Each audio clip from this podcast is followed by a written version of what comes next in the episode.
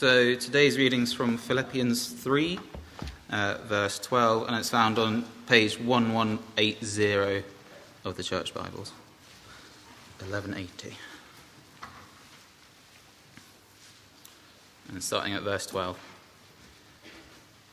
Not that I have already obtained all this, or have already been made perfect, but I press on to take hold of that for which Christ Jesus took hold of me. Brothers, I do not consider myself yet to have taken hold of it. But one thing I do, forgetting what is behind and straining towards what is ahead, I press on towards the goal to win the prize for which God has called me heavenwards in Jesus Christ. All of us who are mature should take such a view of things. And if on some point you think differently, that too God will make clear to you. Only let us live up to what we have already attained. Join with others in following my example, brothers, and take note of those who live according to the pattern we gave you. For, as I have often told you before, and now say again, even with tears, many live as enemies of the cross of Christ. Their destiny is destruction, their God is their stomach, and their glory is in their shame. Their mind is on earthly things. But our citizenship is in heaven and we eagerly await a Saviour from there, the Lord Jesus Christ, who, by the power that enables him to bring everything under his control, will transform our lowly bodies so that they will be made will be like his glorious body. Therefore, my brothers, you whom I love and long for, my joy and crown, that is how you should stand firm in the Lord, dear friends. This is the word of the Lord. Let's just open in a brief word of prayer before we begin. Let's pray. Father, thank you. Thank you that we can meet together today, tonight, to consider your word. We pray, Lord, that you will speak to us, that you will send your Holy Spirit to open our minds, to open our hearts to the truth of your word. We pray, Lord, especially that you will help us to see what the Christian's life truly is about, and then to follow your Son our Lord and Savior. We ask all this in Jesus' name and for his glory. Amen. Some of you may have been brave enough to run a marathon or two in your time. Some of you, but not all of us. Um, I doubt, however, whether any of you have ever run an ultra marathon, especially not one like the Westfield Sydney to Melbourne ultra marathon 544 miles run over five days. The first time it took place was in 1983. 150 professional ultra long distance runners arrived for the event, dressed in their fancy shoes and in their fancy clothing, ready to go. Cliff Young also turned up. Cliff was a 61 year old shepherd and potato farmer. Cliff was wearing his work boots, protected by a pair of galoshes and his work overalls. People thought he was there just to watch the race. Until Cliff ambled up to the sign in desk and asked for a number. Some words were exchanged, there was discussion. Words to the effect of, You're trying to be funny, mate, were expressed. Cliff said, I'm serious. And eventually he prevailed, and they gave him his race number. Cliff didn't have to change, he was already ready for the, dressed for the event. But he did have to remove his dentures to stop them from rattling as he ran. he was given his race number, number 64. The race started. Everyone took off and disappeared down the track into the distance. Cliff shuffled along at the back in his galoshes and in his overalls, far behind all the other competitors. The TV commentator said, Somebody needs to stop that old bloke before he kills himself. Five days, 15 hours, and four minutes later, Cliff crossed the finishing line in first place. The person who came in second arrived nine hours later. You see, nobody told Cliff that when you run an ultra marathon, you're supposed to run for 18 hours, then fall down for six, then run for 18, then fall down for six. Cliff was a shepherd. He was used to chasing down sheep across the plains of Australia, so he just kept on shuffling along day and night until he crossed the finishing line in first place. And the Cliff Young Shuffle became a famous running technique in Australia. Now, I tell you that story not just because it's really cool and really true, and it is, but also because Jesus Christ and Paul the Apostle want you to understand what it means and what it does not mean to live a Christian life. The picture of an ultra marathon runner helps you to understand what it means and what it does not mean to live the life of a Christian. So let me explain. If you've been coming to this church for any length of time, then you'll know that we endlessly, endlessly repeat the message of Jesus the message that you will not get to heaven by running hard at being good. You won't get eternal peace. You won't get forgiveness. You will not get reconciliation with God by running hard at being good. You will not get to heaven that way. Because salvation, wonderfully, is a gift. It's a gift from a gracious and a merciful God. And there are some passages in the Bible, like Romans 9:16, which puts it very well, which many translations render like this. So then, it does not depend on the person who wills or runs, but on God who has mercy. It depends on God who has mercy. Salvation comes by God's mercy, not by your desire or by your running hard. It's God's gift from start to finish. But once you have that gift, once you're a sinner saved by grace, once Christ is your Lord and Savior, what then? What does my life look like then as a believer, as a disciple of Jesus Christ? Well, firstly, your entire status changes. You could argue your identity changes. And you become a literal citizen of the kingdom of heaven. You have a passport within you, it's called the Holy Spirit. You become a citizen of heaven. That's what Paul says in verse 20 in the passage in front of us. Your citizenship is of heaven, is in heaven. So that's the first thing that happens. The second thing that happens is that you are united with Christ you become part of the body of, of Christ's body as the, local, as the global church, as represented in the local church. And as it says in Romans chapter 12, that means you are loved and you are cared for and you are gifted and enabled to serve in that local church. So it means you're a citizen of heaven and it means you're a member of Christ's global body. And that's wonderful. That's incredible to have those two benefits, but that's not all it is. Because the Christian life also means that you are in a fight, you're in a war. In Ephesians 6, in the second half of Ephesians 6, Paul talks about the fact that you need to put on the full armor of God the righteousness he gives, the truth he gives, the peace he gives, so that you can resist the sinful nature that is still within you, so that you can resist the world around you, and so that you can resist Satan himself. You are in a fight, and you're also in a race. You're also in a race, which is what today's passage is all about. So that's what Jesus and Paul want you to understand, Christian. You are wonderfully blessed to be a citizen of God's kingdom. You are wonderfully blessed to be part of a body of believers who will love and serve you, but you are also in a fight and you are also in a race. So Paul says, please don't stop. Not even for a break. I encourage you, I urge you, I beg you, press on. Press on. The first thing he says is press on and look at the prize. So let's think about that. Let's think about what he means by press on, look at the prize. Now, Paul is thinking about the fact that one day he will be completely free of sin. He will be perfect in every way. He will be resurrected with a new body, with no pain and no suffering, and he will know the Lord Jesus Christ in a way that he cannot even possibly imagine now. That's what he's thinking about, those things.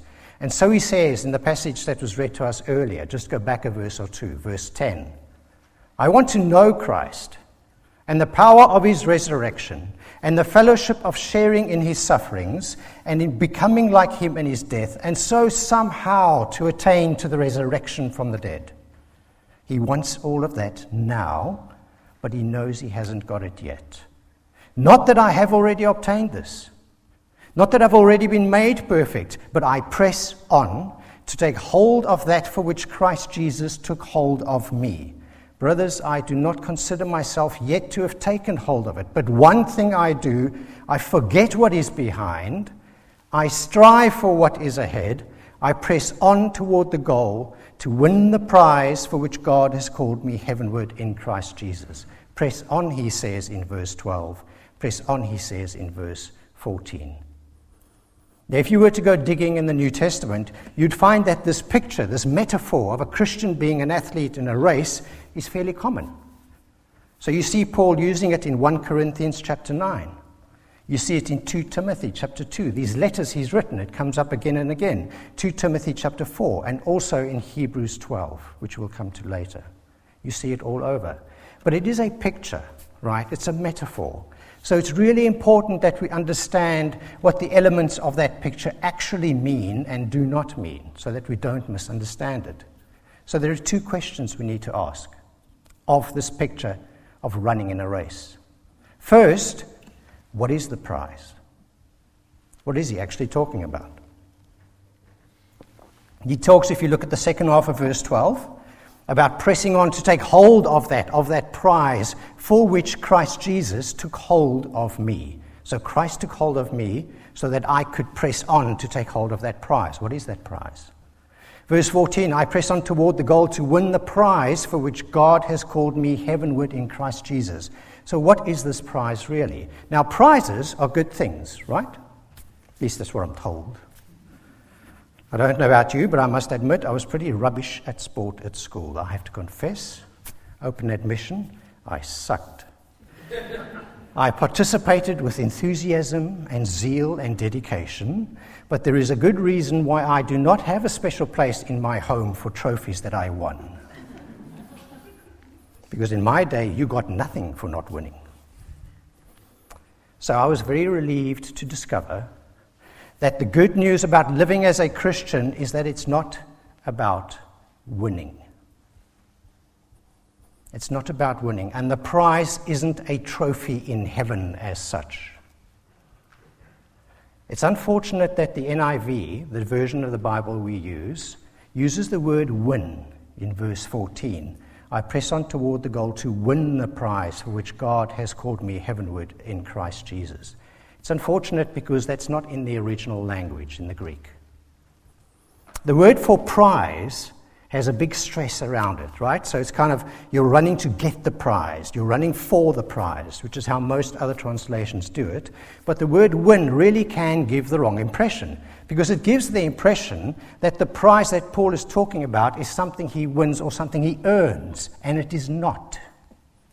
It is not something he earns. The prize is something he already has in part. It's something he can already taste. It's something he wants in its entirety, he wants it in full, but he doesn't have all of it yet. Look at verse 10. It's where he describes the prize. He wants to know Christ, whom he knows already, but not fully. He wants to know the power of his resurrection in raising him to new life, which he knows already in part, but not fully. He wants to know the fellowship of sharing in his sufferings, becoming like him in his death, by which he means becoming dead to my sin through the transforming power of Jesus Christ, which he knows already, but not entirely, not fully. He wants to attain to the, to the ultimate and complete resurrection from the dead. And so he says in verse 12, I haven't obtained all of this. I haven't already been made perfect, but I press on to take hold of that for which Christ Jesus took hold of me. Now, probably the best summary, or certainly one of the best summaries, of everything he's after, of what he's chasing down, of what he's racing for, of what he wants to know, is a passage in the Bible that many of you will know very well. Or at least you'll know the one verse. We often don't go on to the next one. And the passage which I'll just read to you is Romans 8, verse 28. We know that in all things, God works for the good of those who love him, in all things who have been called according to his purpose. But why? Why does he work for the good of you? It's in the next verse. For those God foreknew, he also predestined to be conformed to the likeness of his Son. The end game is to be conformed to the likeness of Jesus Christ.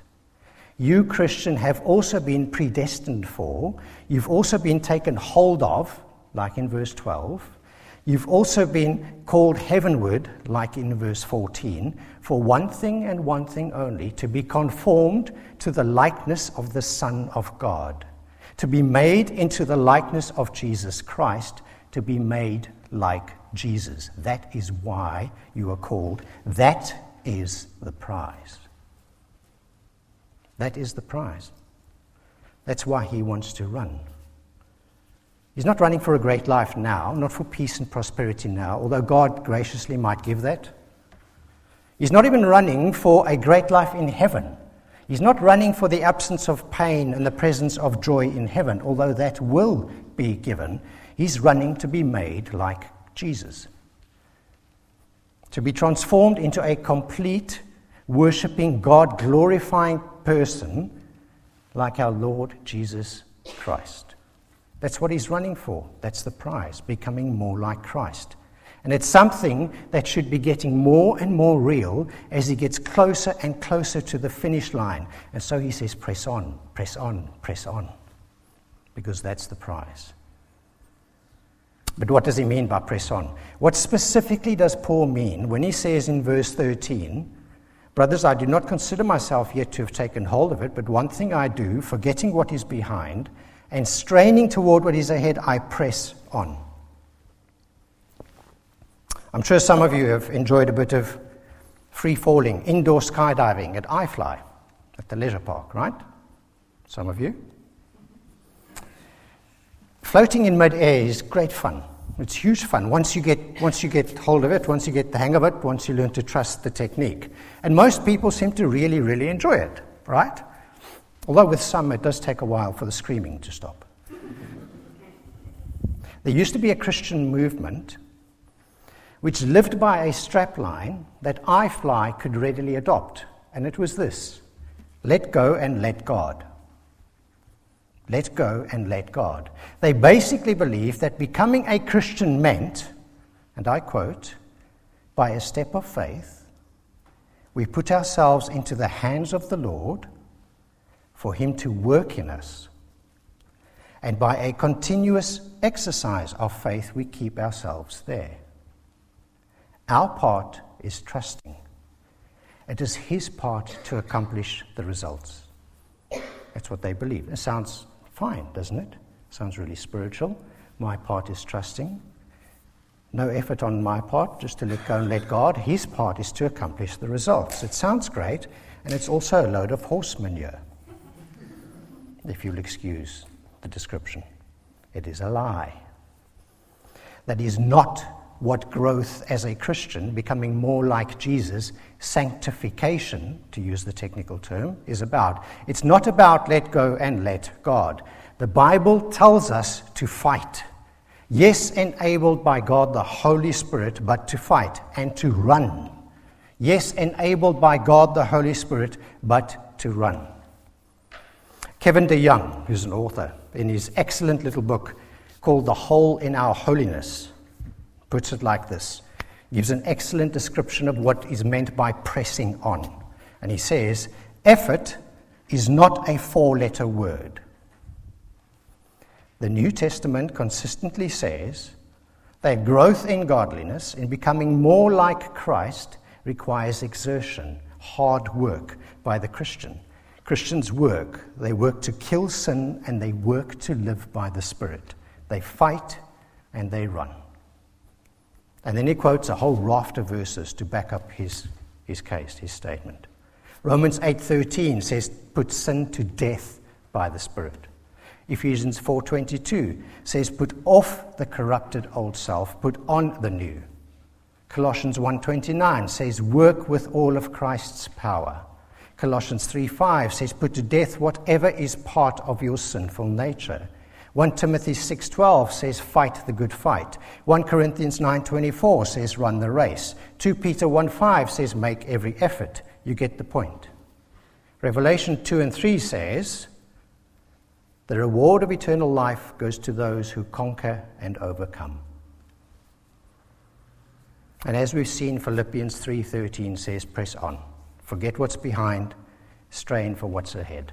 So if you want an analogy of the Christian life, then it is not free fall skydiving. It's running an ultramarathon without stopping, enabled by God the Holy Spirit to get through to the finishing line, even if you do sometimes feel like you're running in galoshes and work overalls. So that's the first thing Paul tells us press on, Christian, look to the prize. And then to encourage us even more, he says, press on, Christian, look at examples. Look at examples. So, verse 15 all of us who mature should take such a view of things.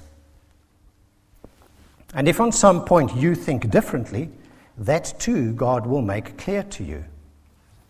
Only let us live up to what we have already attained. Join with others in following my example, brothers, and take note of those who live according to the pattern we gave you. For as I've often told you before, and now say again with even with tears, many live as enemies of the cross of Christ. Their destiny is destruction. Their God is their stomach, and their glory is their shame. Their mind is on earthly things. So Paul starts by saying, Look at these examples. Look at the good examples. Look at the ones to follow in your race. Verses 15 to 17. Now, there's too much in these verses to unpack in the time that we have.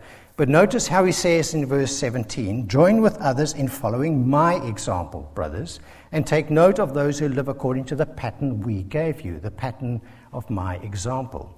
And he's saying, Look at my life. Look at me as an example. That's what Paul is saying.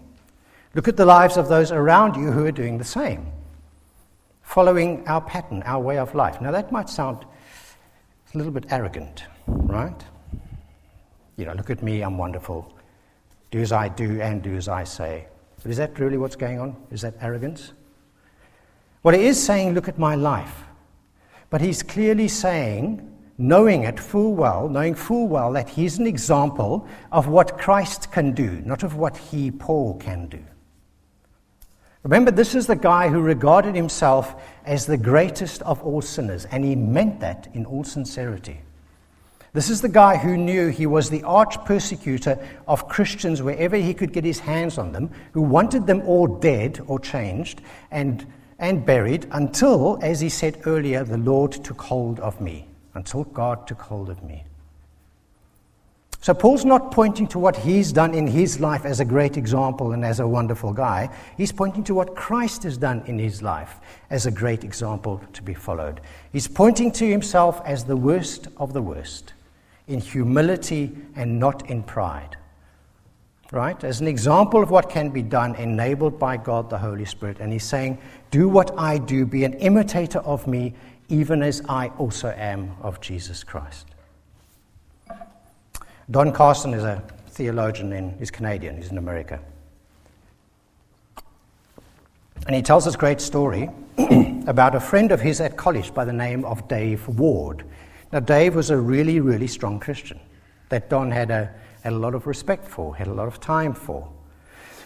And Don one day had these two other friends who were just pestering him with questions that were just too difficult to cope with. So he said, Let's go to, let's go to Dave. Dave will give us coffee and he will answer your questions. We will go to Dave. So they went to Dave. Now, Dave was really busy, exam time, frenetic. So he was a bit more abrupt than usual, but he gave them coffee. He sat down he turns to Don's first friend and he says, So why did you come? Kind of like, What do you want? And Don's friend said, Well, you know, I, you know, I think we should have a more open minded university. I'd like to learn more about Buddhism and Islam and all of these religions, and of course, a bit more about Christianity. So I, so I suppose I have some questions I'd like to ask you. Dave stared at him and he said, I don't have time. I don't mean to be rude or anything, but I'm under huge pressure. I'm really busy. If you want more information, I'll give you some books. But if you've got some vague intellectual interest out there somewhere in Christianity and you're not interested in pursuing this matter passionately, I don't have time. Not recommending this as a technique, by the way, it's just telling you what happened. He turned to the second guy and he said, Why did you come? And the second guy went, um. He said, Well, look, you've, you've got to understand. I come from a good home. My mom and dad love me.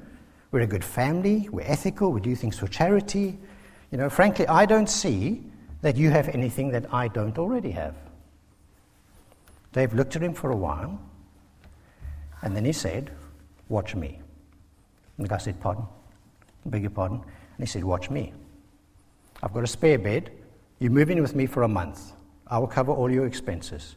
You get up when I get up. You go to bed when I get up, when I go to bed.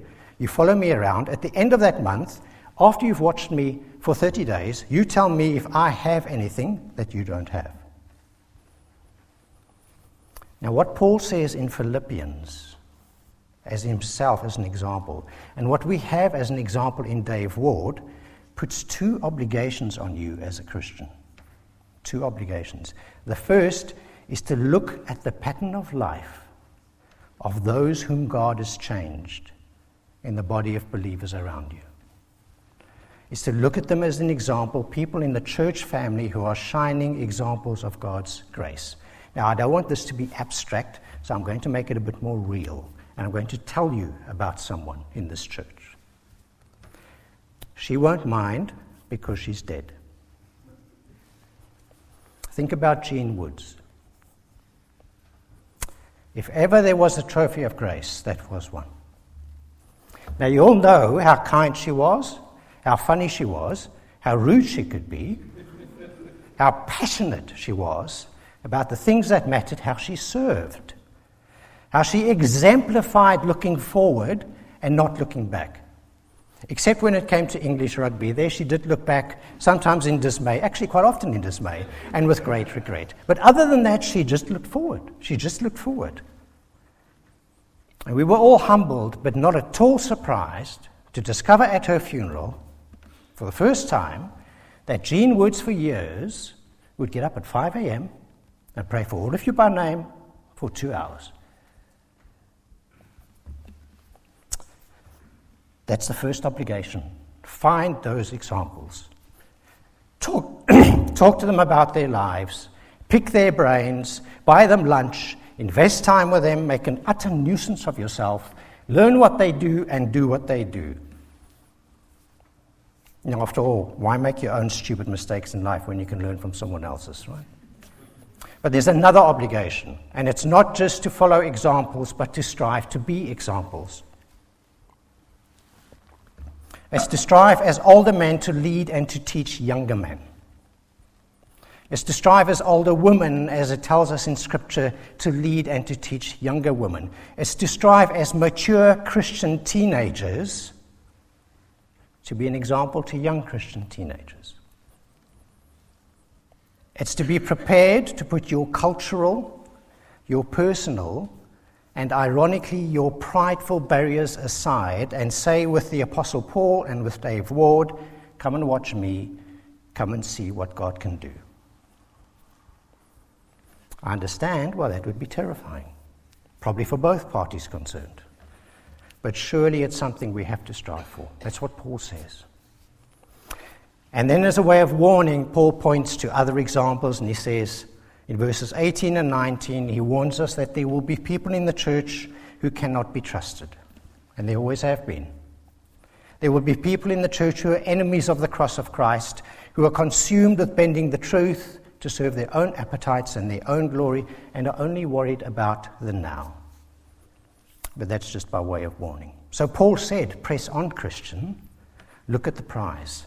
And he said, Press on and look at the examples. And he says just one more thing for us. He says, Press on and look to his strength. Look to his strength. So look at verse 20. Our citizenship is in heaven. And we eagerly await a Savior from there, the Lord Jesus Christ who, by the power that enables him to bring everything under his control, will transform our lowly bodies so that they will be like his glorious body. Therefore, my brothers and sisters, you whom I love and long for, my joy and crown, that is how you should stand firm in the Lord, dear friends.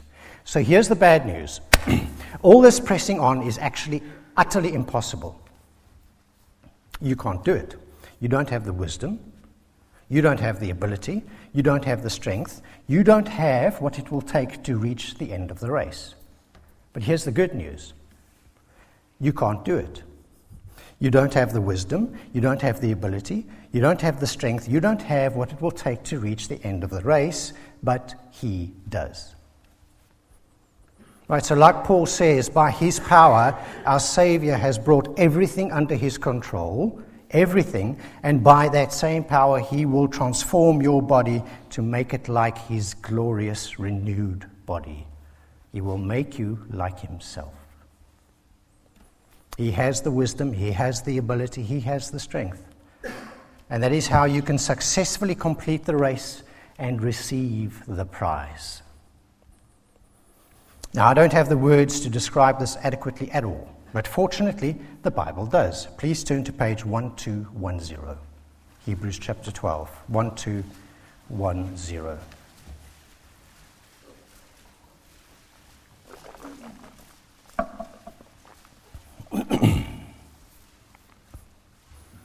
so, the author of this letter, we don't know who it was, but the author of this letter has just been talking about the fact that not only do we have these living examples and witnesses to the race that we must run, but we also have a massive list of examples who've just finished their race with honors, right?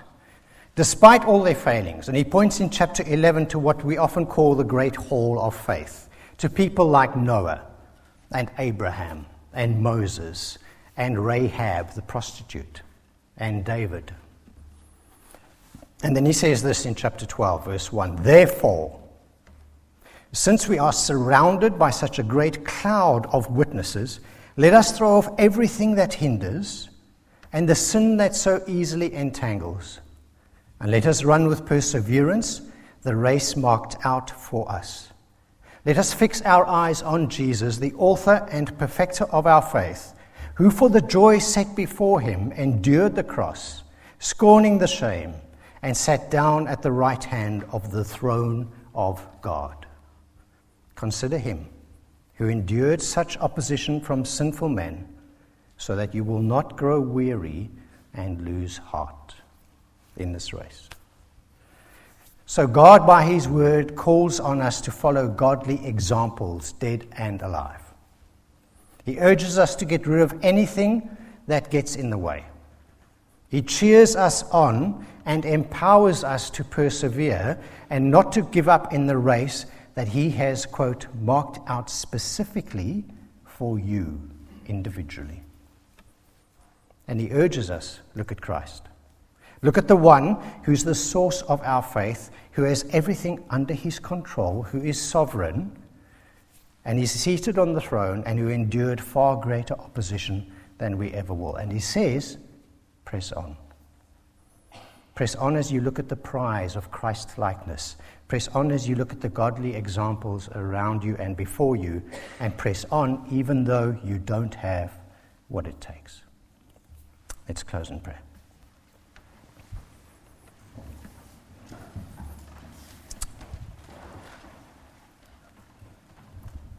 Lord, thank you. Thank you that you look on us in grace with understanding, sometimes even with delight as we shuffle and stumble our way through our lives. Thank you that you enable us to press on in your strength. We pray, Lord, that you will give us your strength, that you will give us your wisdom, that you will help us to always consider you, to look to you, to consider what you endured, so that we may not become weary and lose heart, but that we may press on, come what may. We ask all this in your name for your glory and for your honor. Amen.